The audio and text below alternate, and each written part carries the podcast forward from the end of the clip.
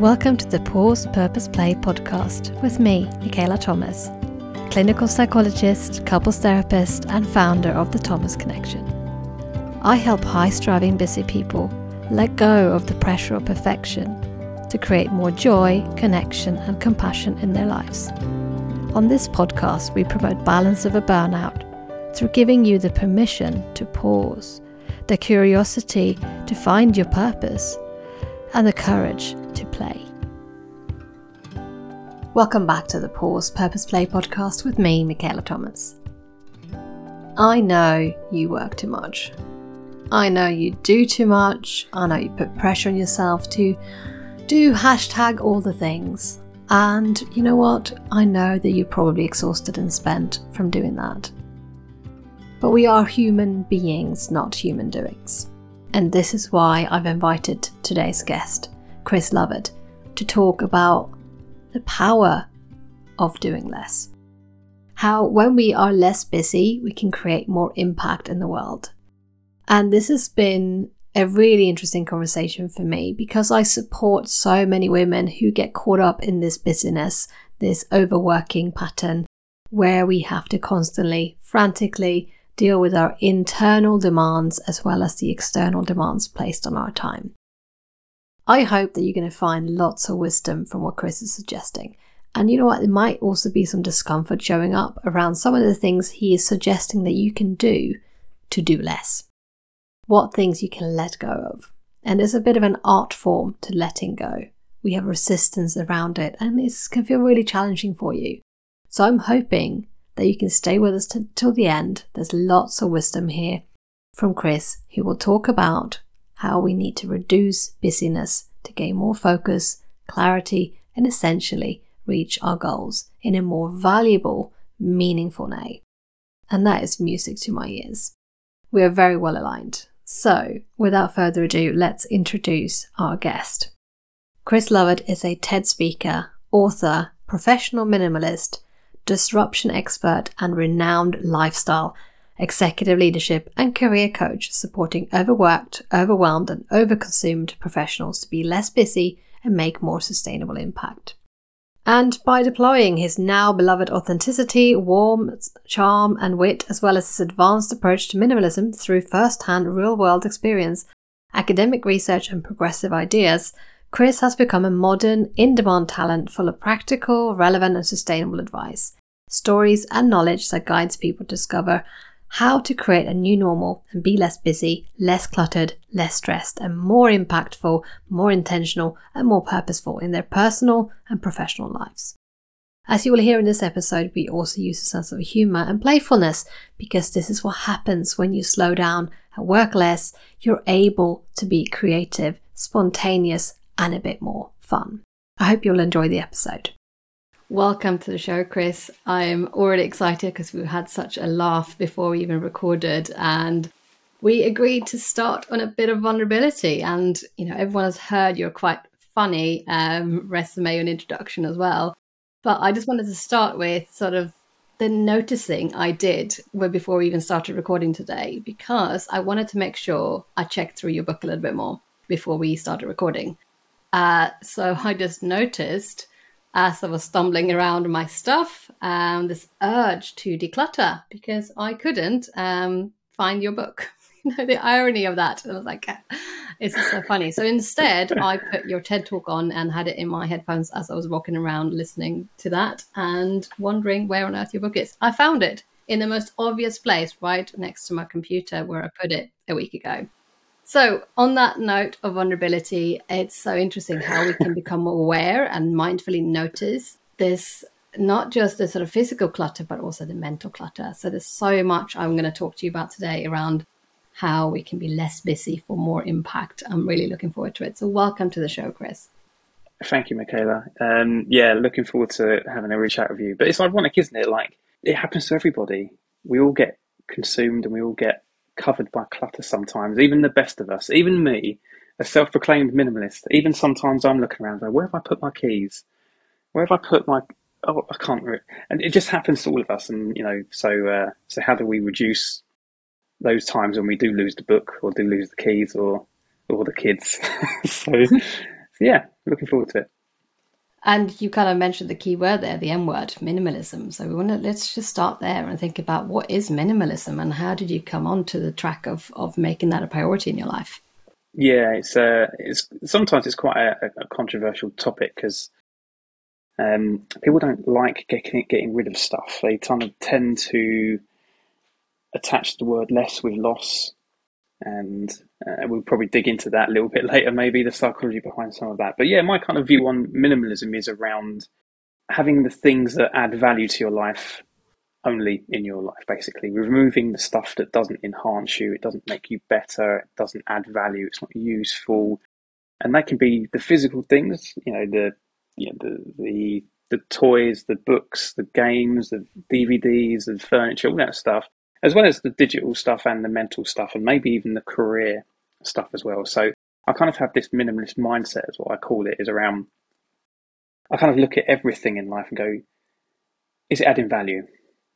And if it doesn't, I tend to then question it and go, well, why am I keeping it? Or why am I investing my resources, you know, things like time, money, energy into the thing?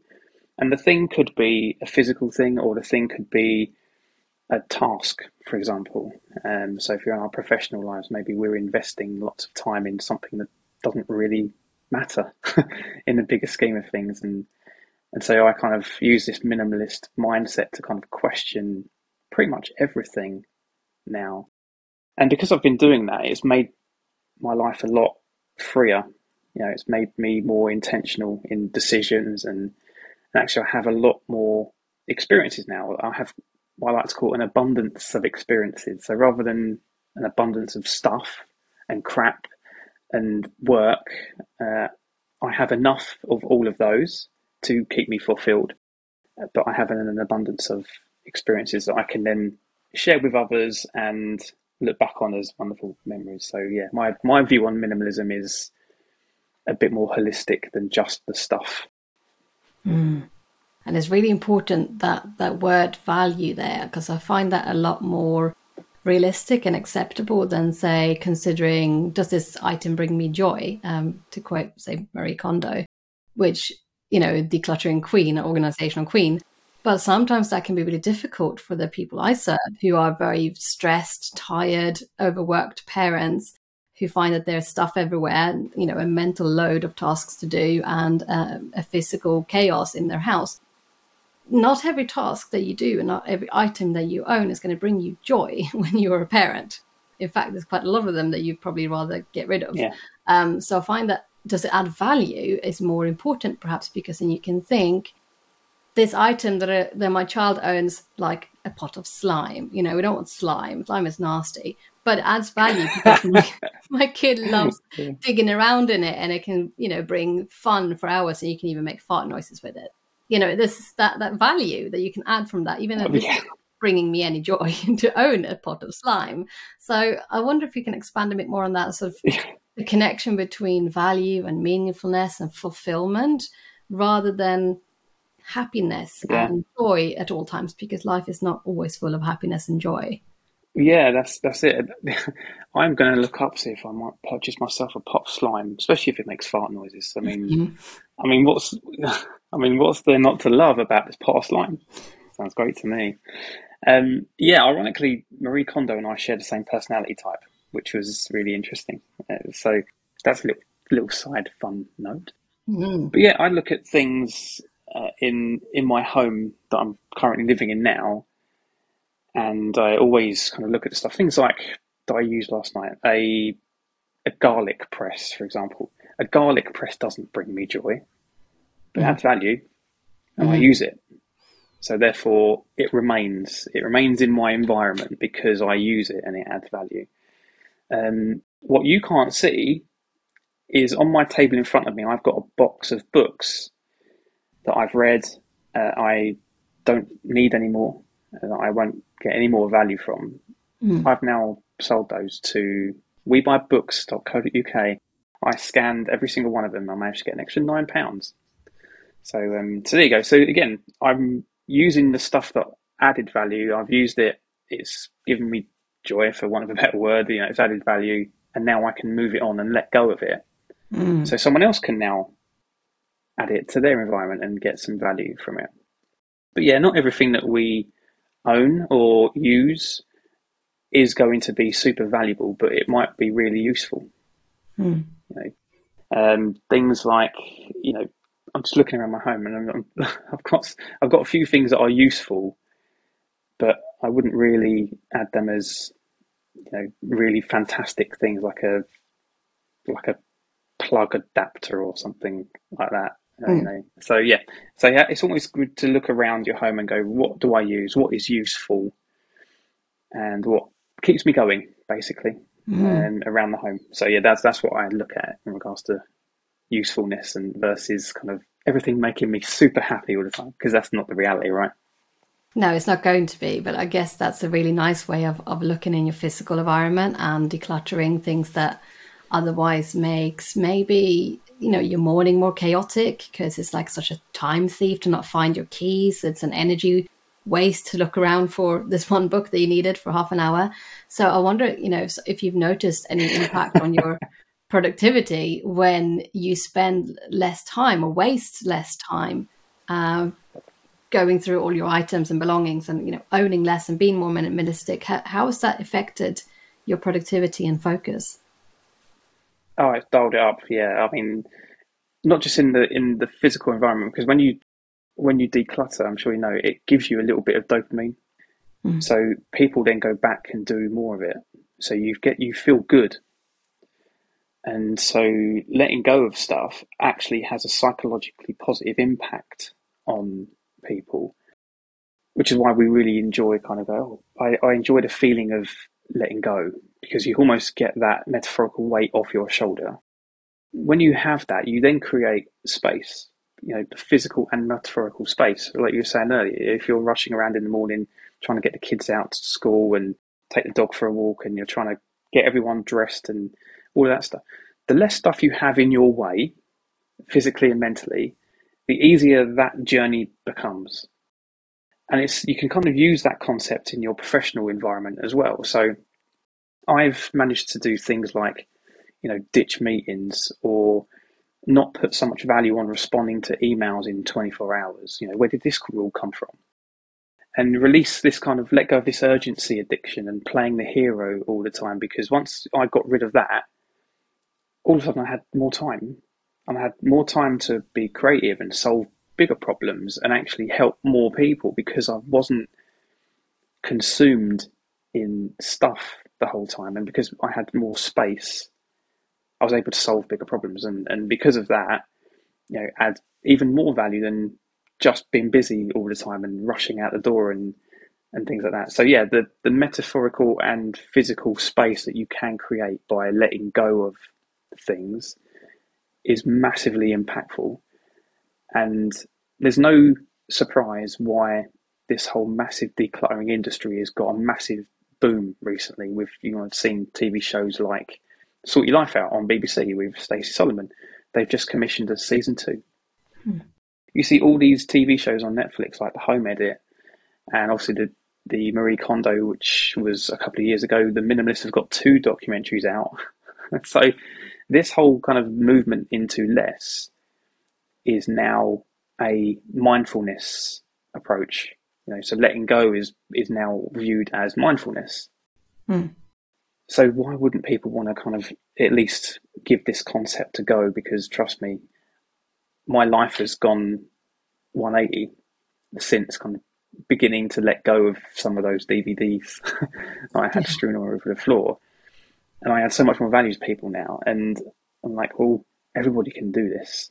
You know, it's really quite a a physically simple approach to let go of stuff. The attachment, which we'll probably get into later, is more difficult, of course, but the actual act and process of removing something from your home and, and selling it or putting it in the bin or recycling it is relatively straightforward. And you give yourself so much more time and space. And I think right now, that's probably what we all need. Mm. And it's also interesting of how the art and the act of letting go can also help give further value to you. That you've kind of mentioned the example of the books, you know, passing them on to someone else to give them value. It might be that, you know, you make a charitable donation, you know, uh, selling them and donating the money or donating them directly to charities that you believe in. And all of that might mean that it feels more meaningful to you as well, that the stuff that you don't need. I find that especially for uh, child paraphernalia, you know, baby items, you know, passing them on to someone who's expecting yeah. and they get a good start in life for their baby because a lot of these things don't get very much use and wear and tear before the baby grows out of it. So that act of donating it, the act of kindness of not only do you clear your own space, which, like I said, gives a bit of a dopamine kick, but also you're passing it on to someone else. And we know that doing good feels good. We know that giving to others feels good for us as well. Um, we obviously don't want to get into uh, the discussion of altruism, but I guess as as long as we are doing things that help declutter for us and add value to someone else, then that can only be a win-win, right? Oh yeah, I mean it's I don't know if you've ever seen the American version of The Office where they sort of call it the win-win-win, and it's like the it is it is a comedy, but ultimately there is so much benefit to letting go of of stuff because yeah, not only do you win, we're gaining all the space and maybe some extra resources as well, but the person who's receiving your thing gets to use that and gets to experience that. But also, yes, if you're donating it can help someone who would have bought something brand new, which would have then had to be created and produced, which would have been emitted carbon into that. So all of these things have such an amazing impact that it's far more reaching than we initially think. Mm. Um, so yeah, I always tell this story about this guy who uh, moved in to his home with uh, a new partner, and they had two separate homes. And so rather than um, sell stuff initially, he put all of his stuff in storage, so he was paying a monthly fee to store furniture that he was never really going to use again. And after kind of a couple of conversations together, he then donated it to the British Heart Foundation. And about six months later, they emailed him to say, "I'll just let you know we've made a few hundred pounds on the stuff that you donated us," which then goes towards researching heart disease or paying the employees that work in the charity shop, etc. So just by him doing that one act had a ripple effect across the community. Um, and if you then connect the dots, potentially there might have been a uh, something that had been created to you know help with a patient who had a heart problem, and so that's the kind of ripple effect that actually this act of letting go can really really have that we don't necessarily see the immediate uh, long term long term kind of uh, impact, but yeah, we see the immediate and then it has so much more far-reaching impact afterwards as well. Mm. It's really fascinating that you used the word ripple effect or the, the term because that's what came to mind for me when I was listening. That this can go so many steps, can't it? Um, but there's an element of trust needed that I can do this act of letting go. I can trust that it will be fine if I get rid of this item because I, I, see this a lot when I used to work with with hoarding, for instance, and, and OCD. It can be really difficult with a kind of acquisition problem. I, I need to acquire items, and then it can be very difficult to let go. And the shedding problem, as you know, I, I can't let go of these items because they're often linked to something that is traumatic in nature or very anxiety provoking or just cement, sentimental memories that I just can't let go of these things. So I just interesting the link between letting go or shedding the physical environment things and shedding this mentality of overdoing, overworking, over busyness, that there's almost like an anxiety that arises from both of these acts of letting go. I wonder if we can think a bit more about that link. Yeah. Yeah, yeah, definitely. So um, the the connection there, Michaela, is once I realised how much new kind of time, space, and energy I had by getting rid of the physical stuff, I then tried to plug it into my professional one as well. And um, yeah, you mentioned the uh, the TED talk earlier. So if people want to listen to that, there is a story in there of an experiment I did, a little bit by luck, but I then kind of had a look at how that impacted me around doing work that didn't really matter, doing loads of work that didn't really matter. But because I was busy, I felt a little bit fulfilled. I felt like I was adding value again, that word value. Mm. But for some reason, I felt that a lot of the stuff that I was doing wasn't really as impactful as I initially thought it was. And just because I was putting in the hours and working really hard, I felt that I actually I'm doing I'm doing my bit. So I did a few experiments, and and what I found that was that a lot of us were really, really attached to being busy. I don't know whether it was maybe how we were brought up or maybe how we've been conditioned in in corporate settings, especially, or maybe with the industrial age, is that the more we do, the better we achieve, or the more we achieve. And in the past, that might have been true, and we might have viewed the world successfully by the material possessions, like how much stuff do we have, how big's your house, what's your title, what's your salary. And if you have uh, a high amount of those, that means you are successful. But actually, underneath all of that, your health could be in a mess. You, you know, might have had three divorces. Your kids don't like you. Uh, you're overweight. All of these things, you know, underneath are then deemed as unsuccessful. So actually, I think we're looking at the world in a slightly different way now in regards to what does success mean, and we all have that as an individual view anyway. But what I found is that just by doing more didn't necessarily mean it was any better. And so I did lots and lots of little experiments, and I found that actually I was, I also was starting to get attached to urgency. Hmm. So I would say to people in the team that I used to work with, I'd be like, oh, I need this in 24 hours. And no one would really question as to why I need it. And this is now, I've now started to see this in in kind of senior leadership areas. Uh, people go, oh, can we get this? Can we get this meeting? Can we get this? Can we get? And we're just caught on this continual hamster wheel of urgency and being busy. And I'm like, well, can we just stop a second? Why do we need this? And I had a client last week who actually uh, kind of shared this view, and she was a senior leader, and and she had this view of the world that everyone was trying to put lots of work onto her, and everything was very urgent even though she was trying to work a normal, you know, seven, eight hour day, uh, bring the kids up, have a relationship, have hobbies, etc. But everyone else seemed to be putting on this urgency. So as a as a test, she would send stuff to people and then password protect it and would see how long it took for them to come back to ask for the password. So she would play a, play the fool and say, "Oh, I'm so sorry, I forgot." And she found that about 50% of the people that asked for something urgently, that needed it that day, never really opened the document until about two weeks later.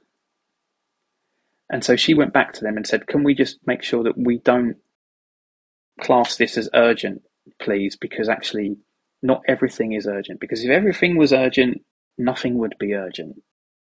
And so she kind of is now starting to prove this concept in her little network of people by actually showing them the mirror and going, just because we've got into this habit and this culture of now, it doesn't mean that everything is need to be done immediately. So I really love that experiment, and I thought I'd share that with um, with you, Michaela, because it might add value to your listeners who might want to maybe be a little bit brave and try doing that and seeing if the urgency thing is something that maybe they're pushing onto people or is being pushed on onto them because yeah if you uh, superhero films are really fun to watch but working for one is exhausting mm.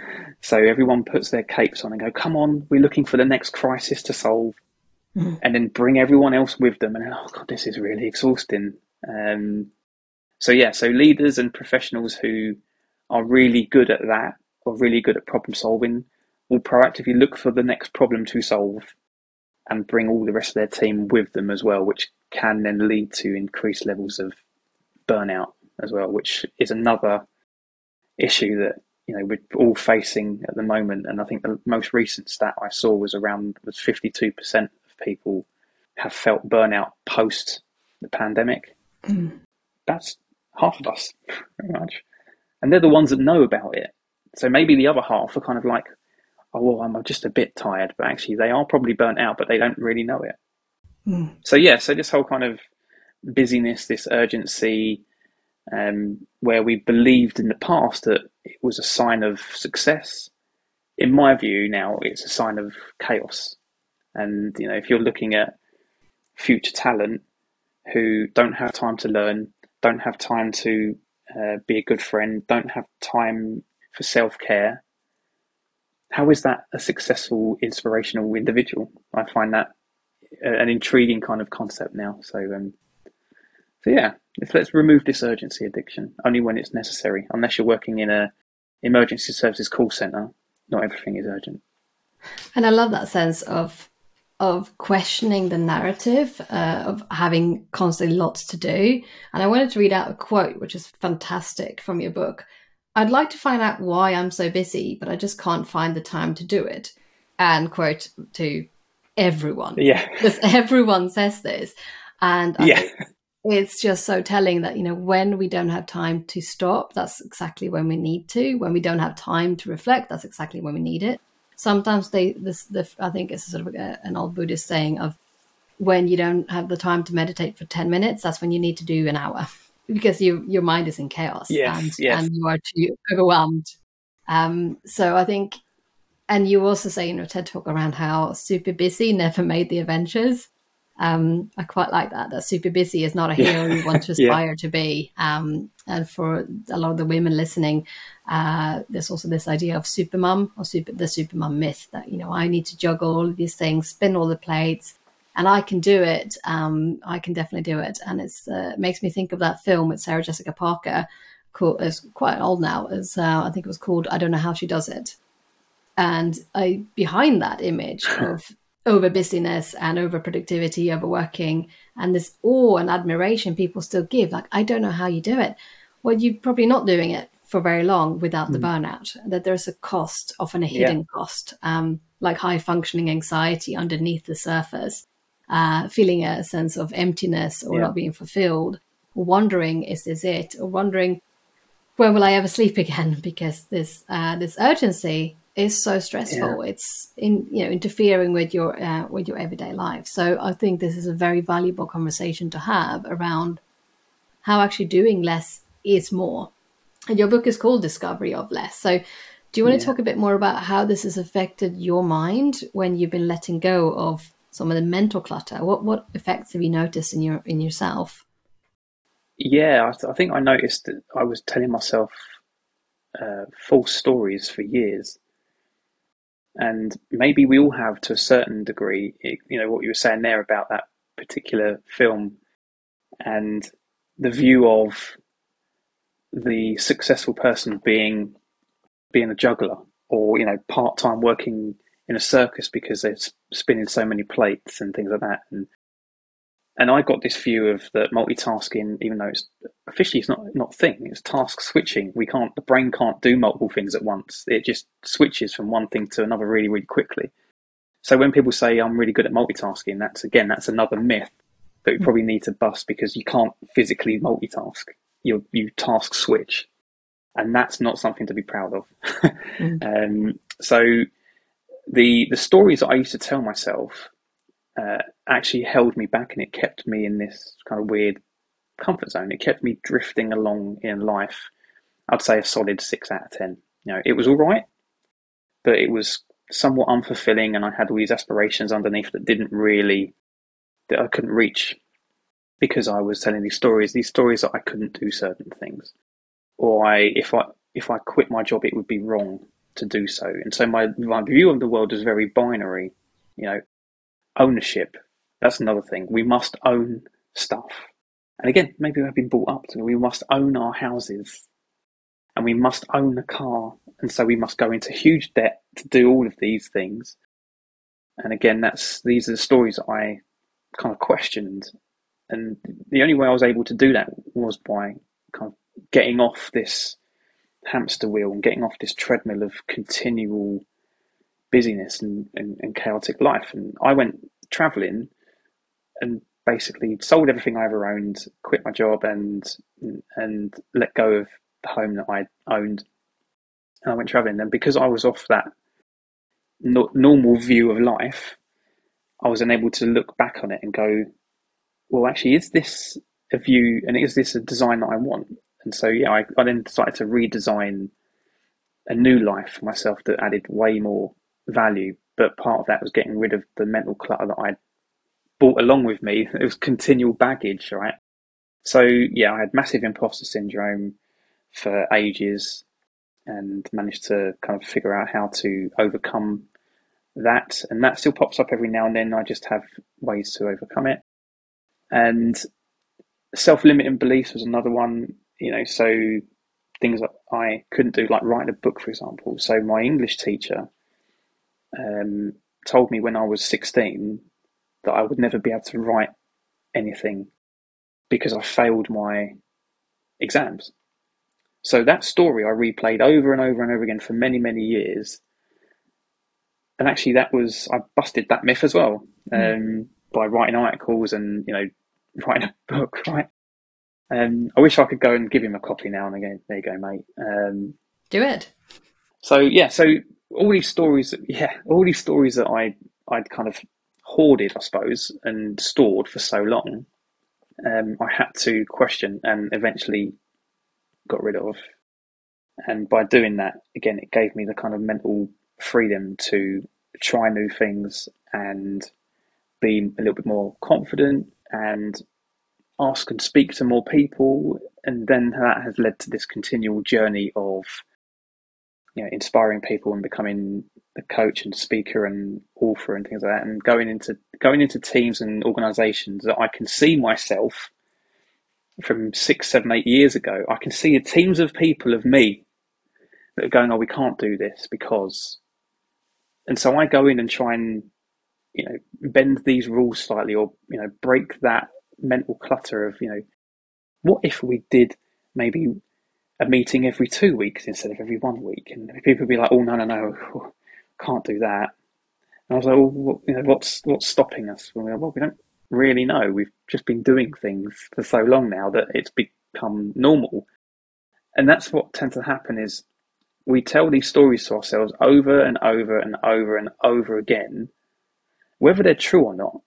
But by the time that we, they're, they're cemented in our brain, they are true they become our mm. truths. You know, and that's what then stops us from breaking things or pushing the boundaries or letting go. And so, yeah, so for me, getting rid of that mental clutter was a huge, huge um, hurdle to overcome, but super rewarding. And you know, you know, the impact on on people now because I've done that is, is significant. Um, and I can see people now that have changed careers. I can see people now that are so much more confident in themselves. They know what their strengths are. They know what they can do. They have the confidence to say no to people. They're able to put boundaries up. They're, they're more productive. And it's just because they let go of these stories that had been in their backpack, dragging them along for so many years. So, so yeah, the mental clutter is really, really impactful. And I suppose it all goes back to if you're able to let go of some of the physical stuff, that could be easy because you can touch it, you can feel it, you can see a, an immediate impact if you sell it or if you give it to someone. The mental clutter part has more long term impacts for your mental health, for your self care, etc. And actually, again, for the people around you because you become this new enlightened version of yourself, the actual version you should be all along. Mm. That's really powerful because it taps into purpose, it taps into living a more meaningful life. You know, you kind of actually also accounting for the successes you've had because you focused less on the overworking and over busyness and, and slimlining, you know, what you were doing. And you look at something like writing a book or, or being on a TED talk, which are, you know, TED is like the holy grail for a lot of people uh, who want to be thought leaders and, yeah. and make an impact. So it's just, it's just funny. Not funny is not the word. It's just very telling of how when we start to challenge these narratives, this sort of toxic productivity narr- narrative that we have, especially in the corporate world, mm. you are able to do more with less. And we can see this in you know the shorter working day and shorter working week. We can look at Scandinavian countries. I am from Sweden, so to me it's baffling how people would be answering emails like late at night. We can look at France, who's now actually made it illegal to send emails out after a certain uh, point in the evening. Yeah, so, it's a law, right? Yeah, yeah. Exactly. So it's and that is changing the contingencies, changing the environment around you. And I often talk uh, with high drivers about the, the, the link between the internal pressure the put that you put on yourself. That's your the mental clutter you refer to, the musts and the shoulds and the rules. And I need to um, I need to perform, and then the environment around you that may often feed that internal pressure by putting on external pressure or um, praising your addiction to achievement, praising you for being productive uh, when it's actually not really productive. It's just busy. You're just doing lots of stuff. Um, so that's, I just wanted to kind of have a reassurance yeah. to anyone listening that we're not suggesting that you will now be a slacker and uh, loaf around and not do stuff and not be a valuable member of a team if you're employed, not actually be hitting your goals or your targets if you're self employed like me. It's actually just freeing you up to be focused, to be engaging in meaningful tasks and doing the things that matter, the things that move the needle forward. Um, so that's been really, really meaningful. And obviously this is called pause purpose play. So it sounds like there's a kind of flow to that that you have find been finding sort of a moment to pause and go hang on a minute. I'm stumbling over stuff. I don't want all this clutter. What can i notice about that? Noticing your internal world your stories you're telling yourself noticing the clutter around you and then moving into living a more purposeful meaningful life by adding value. I then think we come right nice, nicely into the play because i'm hearing so much rebellion. Like you're actually uh, you know a disruption expert. Yeah. there's so much of like let's shake this up. Let's just not do what we've always done. So i'm wondering like how does play come into things for you chris yeah i i am i am a little bit of a disruptor and i think in the past again the kind of binary view of words that that, that might have been viewed negatively um, but i think now we probably need more disruptors than than ever because the status quo maybe doesn't work for this new normal that we're living in. We can't keep consuming the energy, the stuff that we have done in the past. We've seen the damage that that's having. And again, we can relay that back into our work and professional lives as well. The way that we were working before might have worked for then, but now we're seeing the damage with all of the people that are burning out, with people that are resisting the civil unrest in many parts of the world in regards to the social and economic pressures and things like that. That is being now played out in companies because now the people's BS detector is is on high alert mm. in regards to, like you're saying, purpose and words and actions. You know, yes, you can say certain things, but what are you actually doing about X, whatever it is? So yeah, people have a very very strong BS detector right now. Um, again, I've gone into companies and done workshops and things like that where leaders have been like, "Oh, I, I want you all to take breaks. You know, I value your well-being." But then the leader works ridiculous hours, puts all the pressure on the team, and so actually the words and the actions are in conflict. Mm. And there were so many examples of that during the pandemic and the Black Lives Matter movement, where we had companies like Whole Foods, for example, who put a statement out to say that we support Black Lives Matter, and then they fired someone for, for coming into work wearing a Black Lives Matter T-shirt. So mm. the actions and the words that we're now looking at of you know, we're, you know, we're looking at kind of going action. What are you actually doing about the thing? So yeah, so our kind of view on on disruption now is important. We need some rule breakers. Again, that's a positive, not a bad thing. Now we need mm. some rule breakers because we're not we're not here to commit crimes. We're just here to make things better, and we need to kind of break some old rules that yes might be, have worked in the past, but maybe not so much now.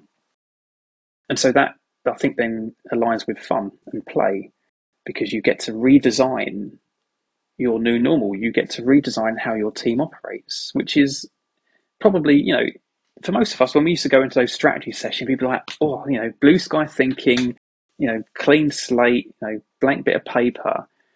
The opportunities were endless. We could we could change the world, and that's the kind of environment we want to you know, get back into in regards to what's this old stuff that we don't need anymore, and what's the new way of success? What's our new mantra that we're going to live and, and work by. And so, a couple of examples that I've done recently have been things like saying no to people. And again, whether that's saying no to senior people or your team or your peers, whatever, having that skill is now one of the most important skills to have in the future. Hmm. You, you know, it might be easy to learn tech, or it might be easy to learn the doing part. You know, how to use Outlook or how to edit a video, for example. We can learn how to do that, you know, but actually learning the skill on how to strengthen your human skills or what we probably known as soft skills, which I which they're not soft. Mm. These are super important. These are human skills that you're going to be able to succeed in in this new normal.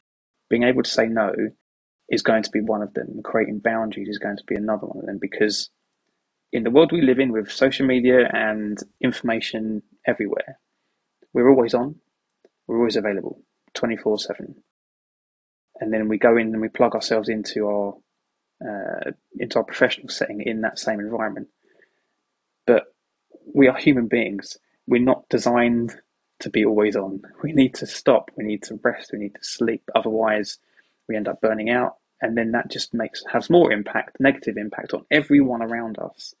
So actually, by stopping, by having the ability to take regular breaks and not overwork, is a benefit for everybody in your network, everyone around you.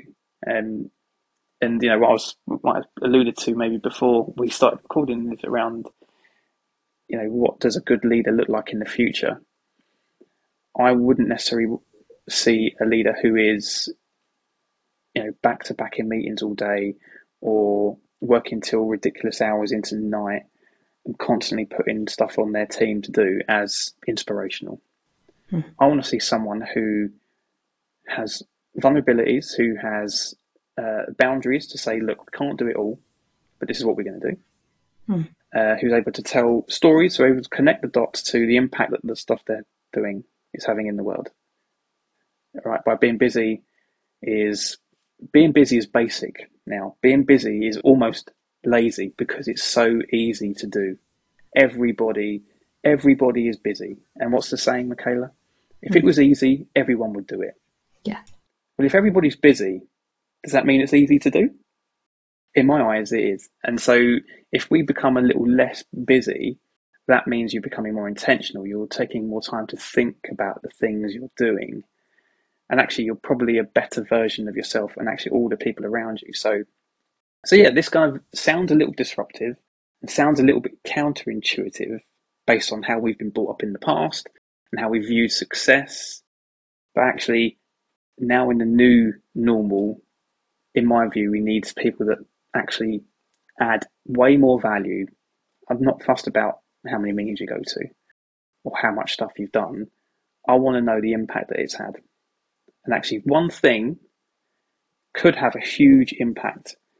And if you measure that one thing against someone who's done 20 things that's had very little impact,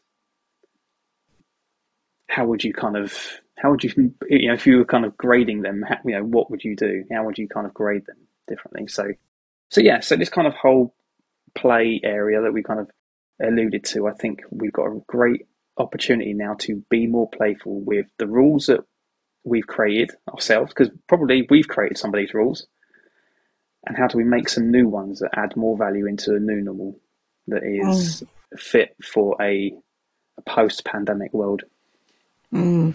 and i think that disruption is one word but i guess change making is another term you know if we all want to if we want to be change makers if we want to be you know trailblazers leading the leading the way is going to mean stepping into discomfort. It's going to mean other people will have opinions, and I'm sure you will have uh, pushback. This is something that happens sometimes when we set boundaries and where yeah. we are starting to be kinder towards ourselves and you know letting go of some of the um, some of the some of the people and some of the actions that aren't treating us well. That there can be a backdraft there can be people saying, but you used to always do this, uh, and now you're saying no, and now you're saying you don't want more tasks mm. on your on your to do list, and it, it can be really difficult to sit with that, changing the the environment, changing the scenery around you. There's a climate change. I don't mean the, the climate that we live in in the world, but I mean like your internal climate and the environment around you. It takes time to shift it. So I guess one thing to also consider is patience yeah. That, you know, when we're changing the world bit by bit, when you're changing your own world, it will take a while. And a lot of people tell me that when they let, try to let go of overproductivity and busyness and working few hours, they don't like it. And I try to say you won't like it, and that's the whole point of it. Sitting with the discomfort there, Yeah. because it starts to bring up thoughts and feelings you've buried. Um, you know, being in the being rather than being in the doing can be wildly threatening, and you won't necessarily like it. So then imagine the pushback you may get when you come into a whole company with all of these stuffy old corporate values that haven't been evaluated for decades. And it can be really difficult. I've found that when I've gone in to talk about perfectionism as well, that um, people say to me, well, you're not allowed to talk about um, letting go of perfect because we want, we want our workers to be perfect. And I have to really kind of go in with actually, it's not cost effective for you to push for, perfect, for, for perfection because Yeah. your staff uh, will hit burnout Yeah. and that's not uh, cost effective. So even I have to go for the cynicism and talk about the cost effectiveness there, that it's actually very costly to have this um, like you said, the to-do list treadmill um, being a priority, it's it's just actually not cost effective. Never mind the fact that it's not kind and not supportive, and all of these Yeah. things that we call softer. It's not soft. It's brave and it's courageous. Oh yeah, hundred percent. And oh, if you, if you want perfection, get a bot to do it. You know, if you, if you human beings, I don't think have the ability to be perfect. That's uh, I don't think we have that um, because we have different views of the world. We have faults. You know, if you want perfection in a machine, an industry like, just get a robot to do it, right? But obviously, we're not anywhere near that yet because humans are creative. Um, so yeah, perfection. yeah, so it's fascinating that you mentioned that. Know, we want everyone to be perfect. It's not possible. I don't, I don't think. But yeah, I've definitely had some pushback, and I think it's great because it starts the conversation. Actually, it's all about experimenting. You know, try some stuff, and actually see what the negative consequence is of not doing the thing or letting go of the thing, and then reevaluate where you're at. So yeah, so I had a, a pushback a few weeks ago when I went into an organisation, and I gave them this concept of uh, stop helping people, and they was like, "What do you mean? No, we, we have to. This is what we do." And I was like, "No, hold on a second, right? Let's just replay what tends to happen." So in that particular situation, you had one individual who was the go-to person, the font of all knowledge, right? So everyone would go to them and they would say, Michaela, can you help me? Can you answer this question for me? Can you tell me with this? Can you show me where this is? So they were hijacking that person's time all the time. But that individual got a massive buzz out of helping those people because giving advice is the same chemical cocktail than when you get a like on Instagram or Facebook or Twitter or whatever, right? It's the same. So we feel it makes us feel good. So again, why would we not want to do that? Giving advice makes us feel great. And so every time that individual was interrupted, of course they would put on their cape and they'll go, Yeah, no problem, I'll help you.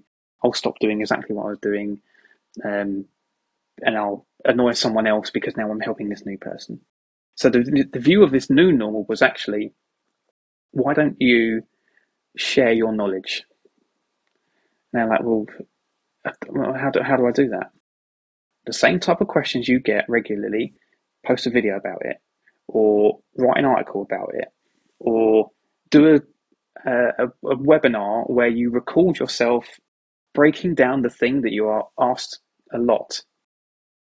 And that kind of concept had never really come up in that whole team, in that whole massive department. They're like, well, we, if we were to do that, then do we become redundant? I was like, well, we've now gone from adding so much value to then gone. So that's how our mind works. We go into the catastrophizing. Oh my God, I'm going to lose my job if I'm not important. But actually, what you do then, you then free up the time to be more creative, to solve the bigger problems. And actually, by uh, refusing, not refusing to help, by helping people in a different way, by letting them help themselves, you're then able to grow those people uh, without necessarily being by their side. So you could do things like ask more questions. So when they come to you and they go, "Oh, how do I do this?" You go, "Where have you? What have you already tried? Or where have you already looked?" And generally, people will go, "Oh, I haven't really done anything because I know you've got the answer. Just give me the answer." Mm. And so, yeah, so what they were going to experiment with was by pushing back a little bit on those individuals. Say, oh, by the way, that information is already stored here. So just let you know, you can go there and learn how to do the thing. Mm. And so by doing that, that individual then uh, doesn't need to come back to you the next time, which then you have more time. You have that extra time to do the things that were already on your plate. Hmm. And that individual can then go back and share that, and they they start to grow. They start to become self sufficient. They start to become less reliant on you. So that was one of the things that we where we these old rules that had been made up through culture. You know, hmm. the people of culture, so they just created these rules. That was just one small experiment that one individual would do to see what the negative consequence would be. Hmm. And surprise, surprise, there was no negative consequence whatsoever, only positives. Because yes, the people that were coming in to ask for help would then push back a little bit and go, "It's over here. It's on the website, or it's over here." They went, "Oh, okay, great. I'll go and check that out." So they had the solution to their problem in there the whole time. That person then had more time to do the things that they already had to do, and then the team starts to grow. It becomes boundary setting now. So these are the requests we will take because they're complex. The simple ones we've already posted these elsewhere, so you can go and find that out. So yeah, so even that kind of very small change can have a huge positive impact. So yeah, I would probably recommend try some experiments mm. and then see if there was any negative consequence. And if there isn't, make that your new culture. So yeah. Mm.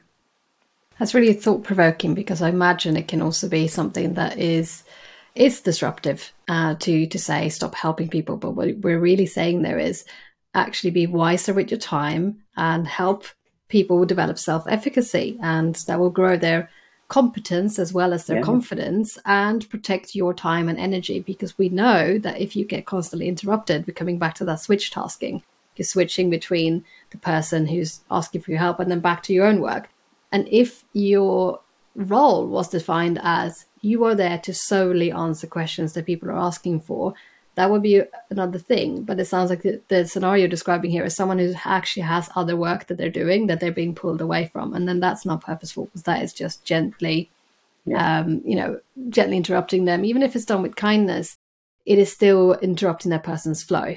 And we're never going to be in productivity if we don't ever get to enter a flow state of unfocused, like fully focused, uninterrupted attention. So yeah, it's really thought provoking of how we can yeah. shift the narratives and shift the way we're thinking about things. I wonder, as a sort of final question, I know the people listening, they might think, yeah, yeah, this is great. And then in reality, when they come to do it, they kind of try to do a little bit less or maybe let go of some of the things on the to do list. Thoughts and feelings will show up. Um, you know, feeling guilty, feeling uh, a sense of shame, um, like you described in your in your example of uh, the spreadsheet um, and these tasks that don't get picked up uh, within two weeks. Nobody opens the document. Have you got any tips for people who are listening who are thinking, yeah, yeah, that sounds great in theory, but in practice, I don't know how to do less. I don't know how to be less busy. Yeah, yeah. So again, it's the the boundary setting. So even simple things like putting your out of office on, so you have a couple of hours in the afternoon to do some deep work, to like get into flow state, to be creative. So by doing that, you're telling people, no, for during the hours of three till five, I am not available because I need to do X, right? So you turn your phone off, you put your out of office on, you become unavailable. That is an act, an action of saying no. So you create your boundary. So even things like that, um, can be something that's so so simple. But yeah, I, I, I understand the whole guilt thing, but again, let's sit with it. You know, I encourage people to try stuff, sit with it, and see if there are any negative consequences because of it. Um, I mean, we've had, yeah, I mentioned the, the past, the lady who set the password up on her documents. Um, the the team I've gone into are going to now help people to be a bit more self sufficient so yeah, so all of these things have positive endings. They have positive outcomes in the end, and yeah, doing things like maybe not going to every single meeting you're invited to, you know, because your brain power only has a certain amount to offer during every day. And so if you're going to every single meeting, you're giving less and less and less of yourself by every meeting you go to. And actually, people want you. They want not the diluted version. They want you on top form all the time. And the best way to to kind of to be that way is to just have regular breaks. And here's a good one to start off with, Michaela. Have a lunch break. um, just take your legally allotted hour lunch break today. That's a great start. Okay. Mm. Because there's no there's no guilt in that. There shouldn't be any guilt in that whatsoever. Even if other people were working through their lunch break, that's their choice. Mm. You have a lunch break, um, because that is your legally contracted thing that you are allowed to have in the UK. Um, so between one, two, or twelve and one, or whenever you want have your break, just actually book out your hour, right? Yeah. And I'd be interested to see how many people are really then pulled back into, oh, I'll just check a couple of emails, or I'll just, I'll just see. How mm-hmm. Stop, just stop. The world won't end. mm. You know, no one's going to die again unless you're working in a, a emergency services call center. Um, nothing is going to go completely kaput if you have a lunch break. Mm. So again, it's just that realization that actually the world won't fall apart if you mm. stop for a few minutes, and then you can implement that into other different areas of, of your of your world of your of your work. So I've got a, client at the moment who's trying out saying no to their boss uh, because their boss is a superhero. Their boss is wants to be part of the Avengers, and their boss has an urgency attachment and things like that. So what they do is they ask more questions. So rather than going straight into solution mode, they say, well, actually, the five things that you gave me yesterday, which of those things is now not important because I can't do them all? Because I have a finite amount of time, and actually, I want to do the best I can. And actually, if I do all of these things, they're going to be average. It's going to be 50, 60% of me because I can't dedicate that amount of time. Um, so, yeah, asking more questions and actually, by asking more questions to senior leaders, it then makes them stop and think, going, well, actually, do I really need this? Or they might then go back to other people and go, what, would, what do we need this for? Um, so again, these are the experiments we can all do, and I've got a couple going on at the moment. I always do. I always have experiments going on at the moment where I'm going back to people and going, "What? What do we need this for? Hmm. You know, what's the what's the purpose?" And if people can't answer that question, that's a little bit of a red flag because then mm. you, we, are just doing stuff because we've just always done stuff.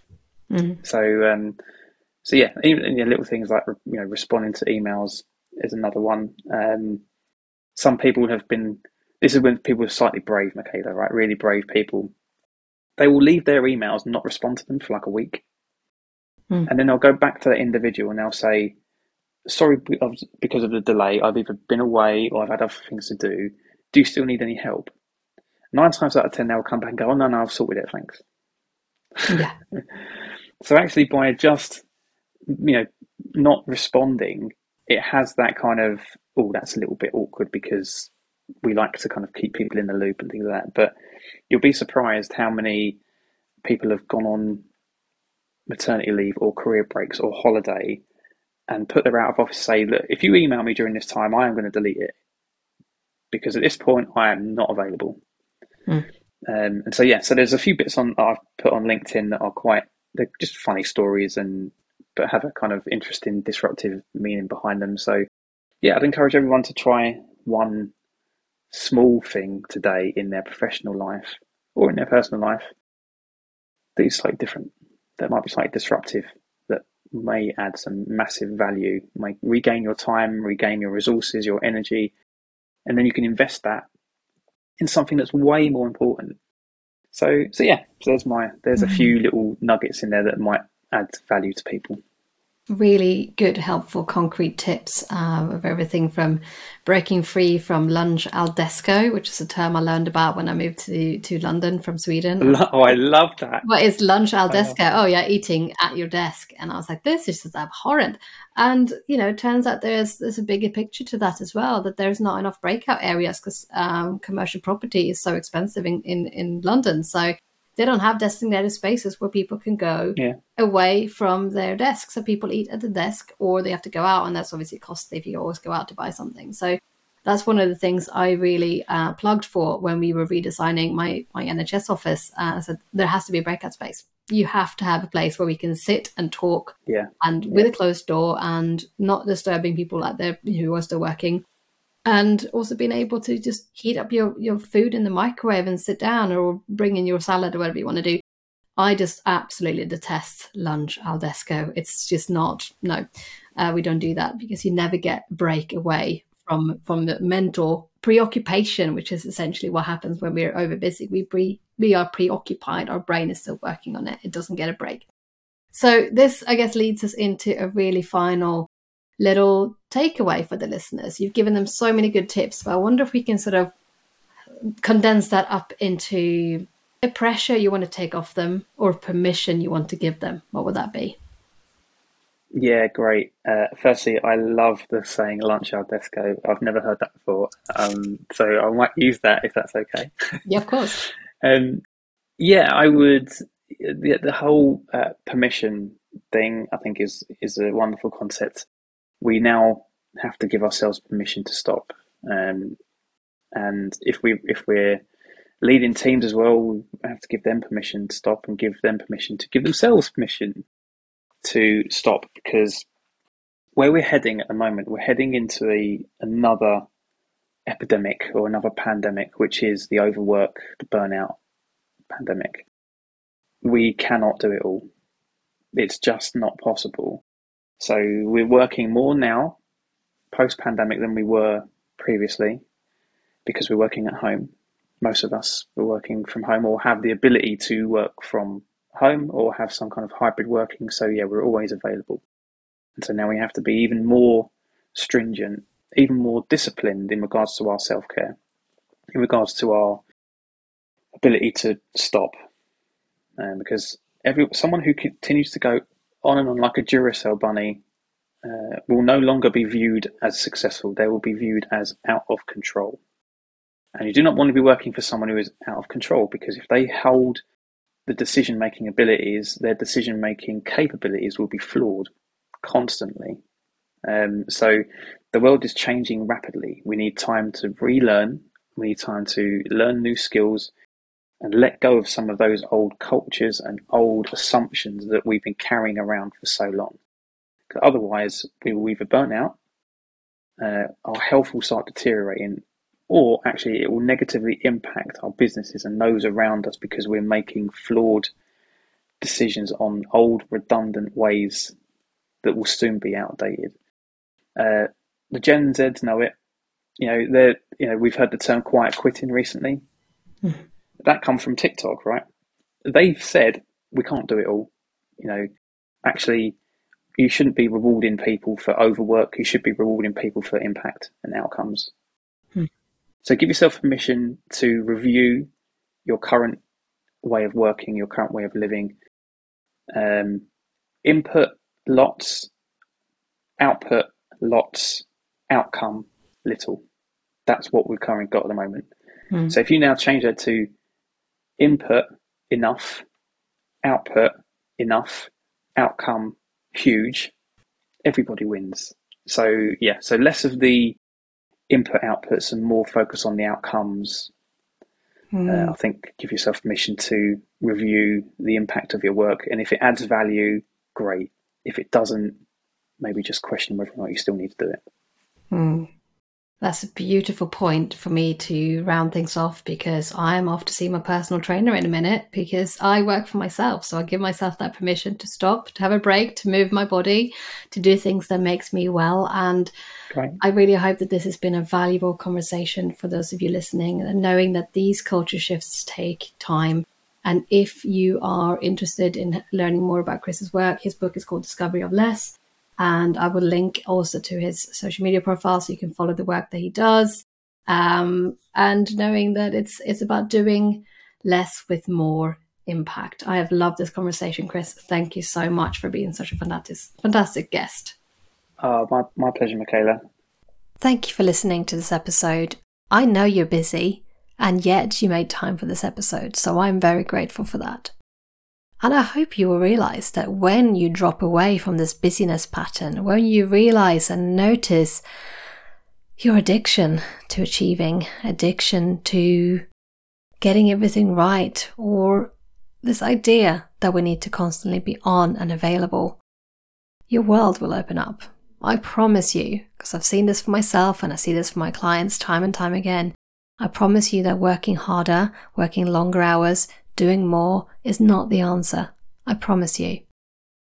So, experiment with some of these things Chris has suggested to you today and see how that leaves you feeling at the end of the week.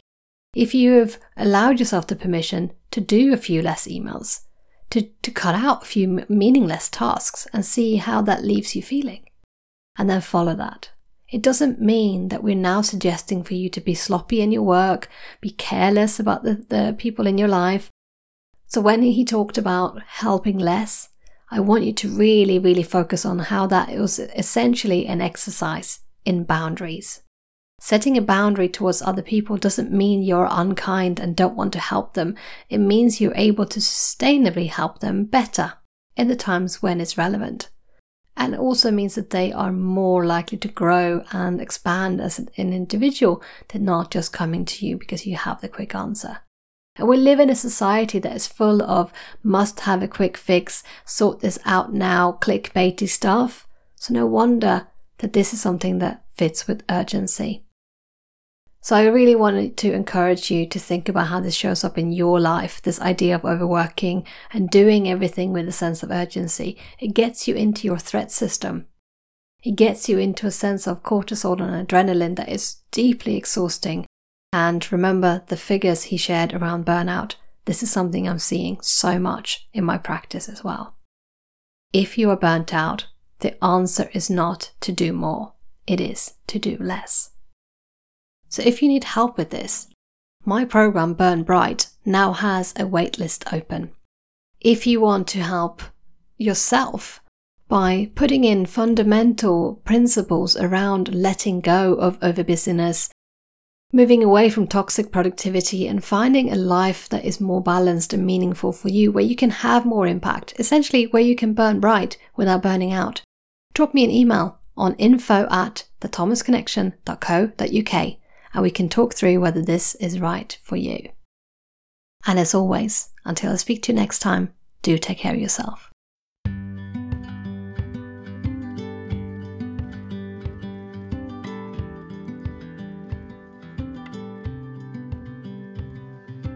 Thank you so much for taking the time to listen to this episode. I know it's not easy when you feel busy and overwhelmed to find time for another thing to do. If this is you, if you feel overwhelmed or that you are close to your breaking point, then I've got a downloadable checklist for you that's going to help. This checklist is called Calm the Overwhelm. The first section has signs and symptoms of you being overwhelmed mentally or physically showing you that you might be close to breaking point or burning out.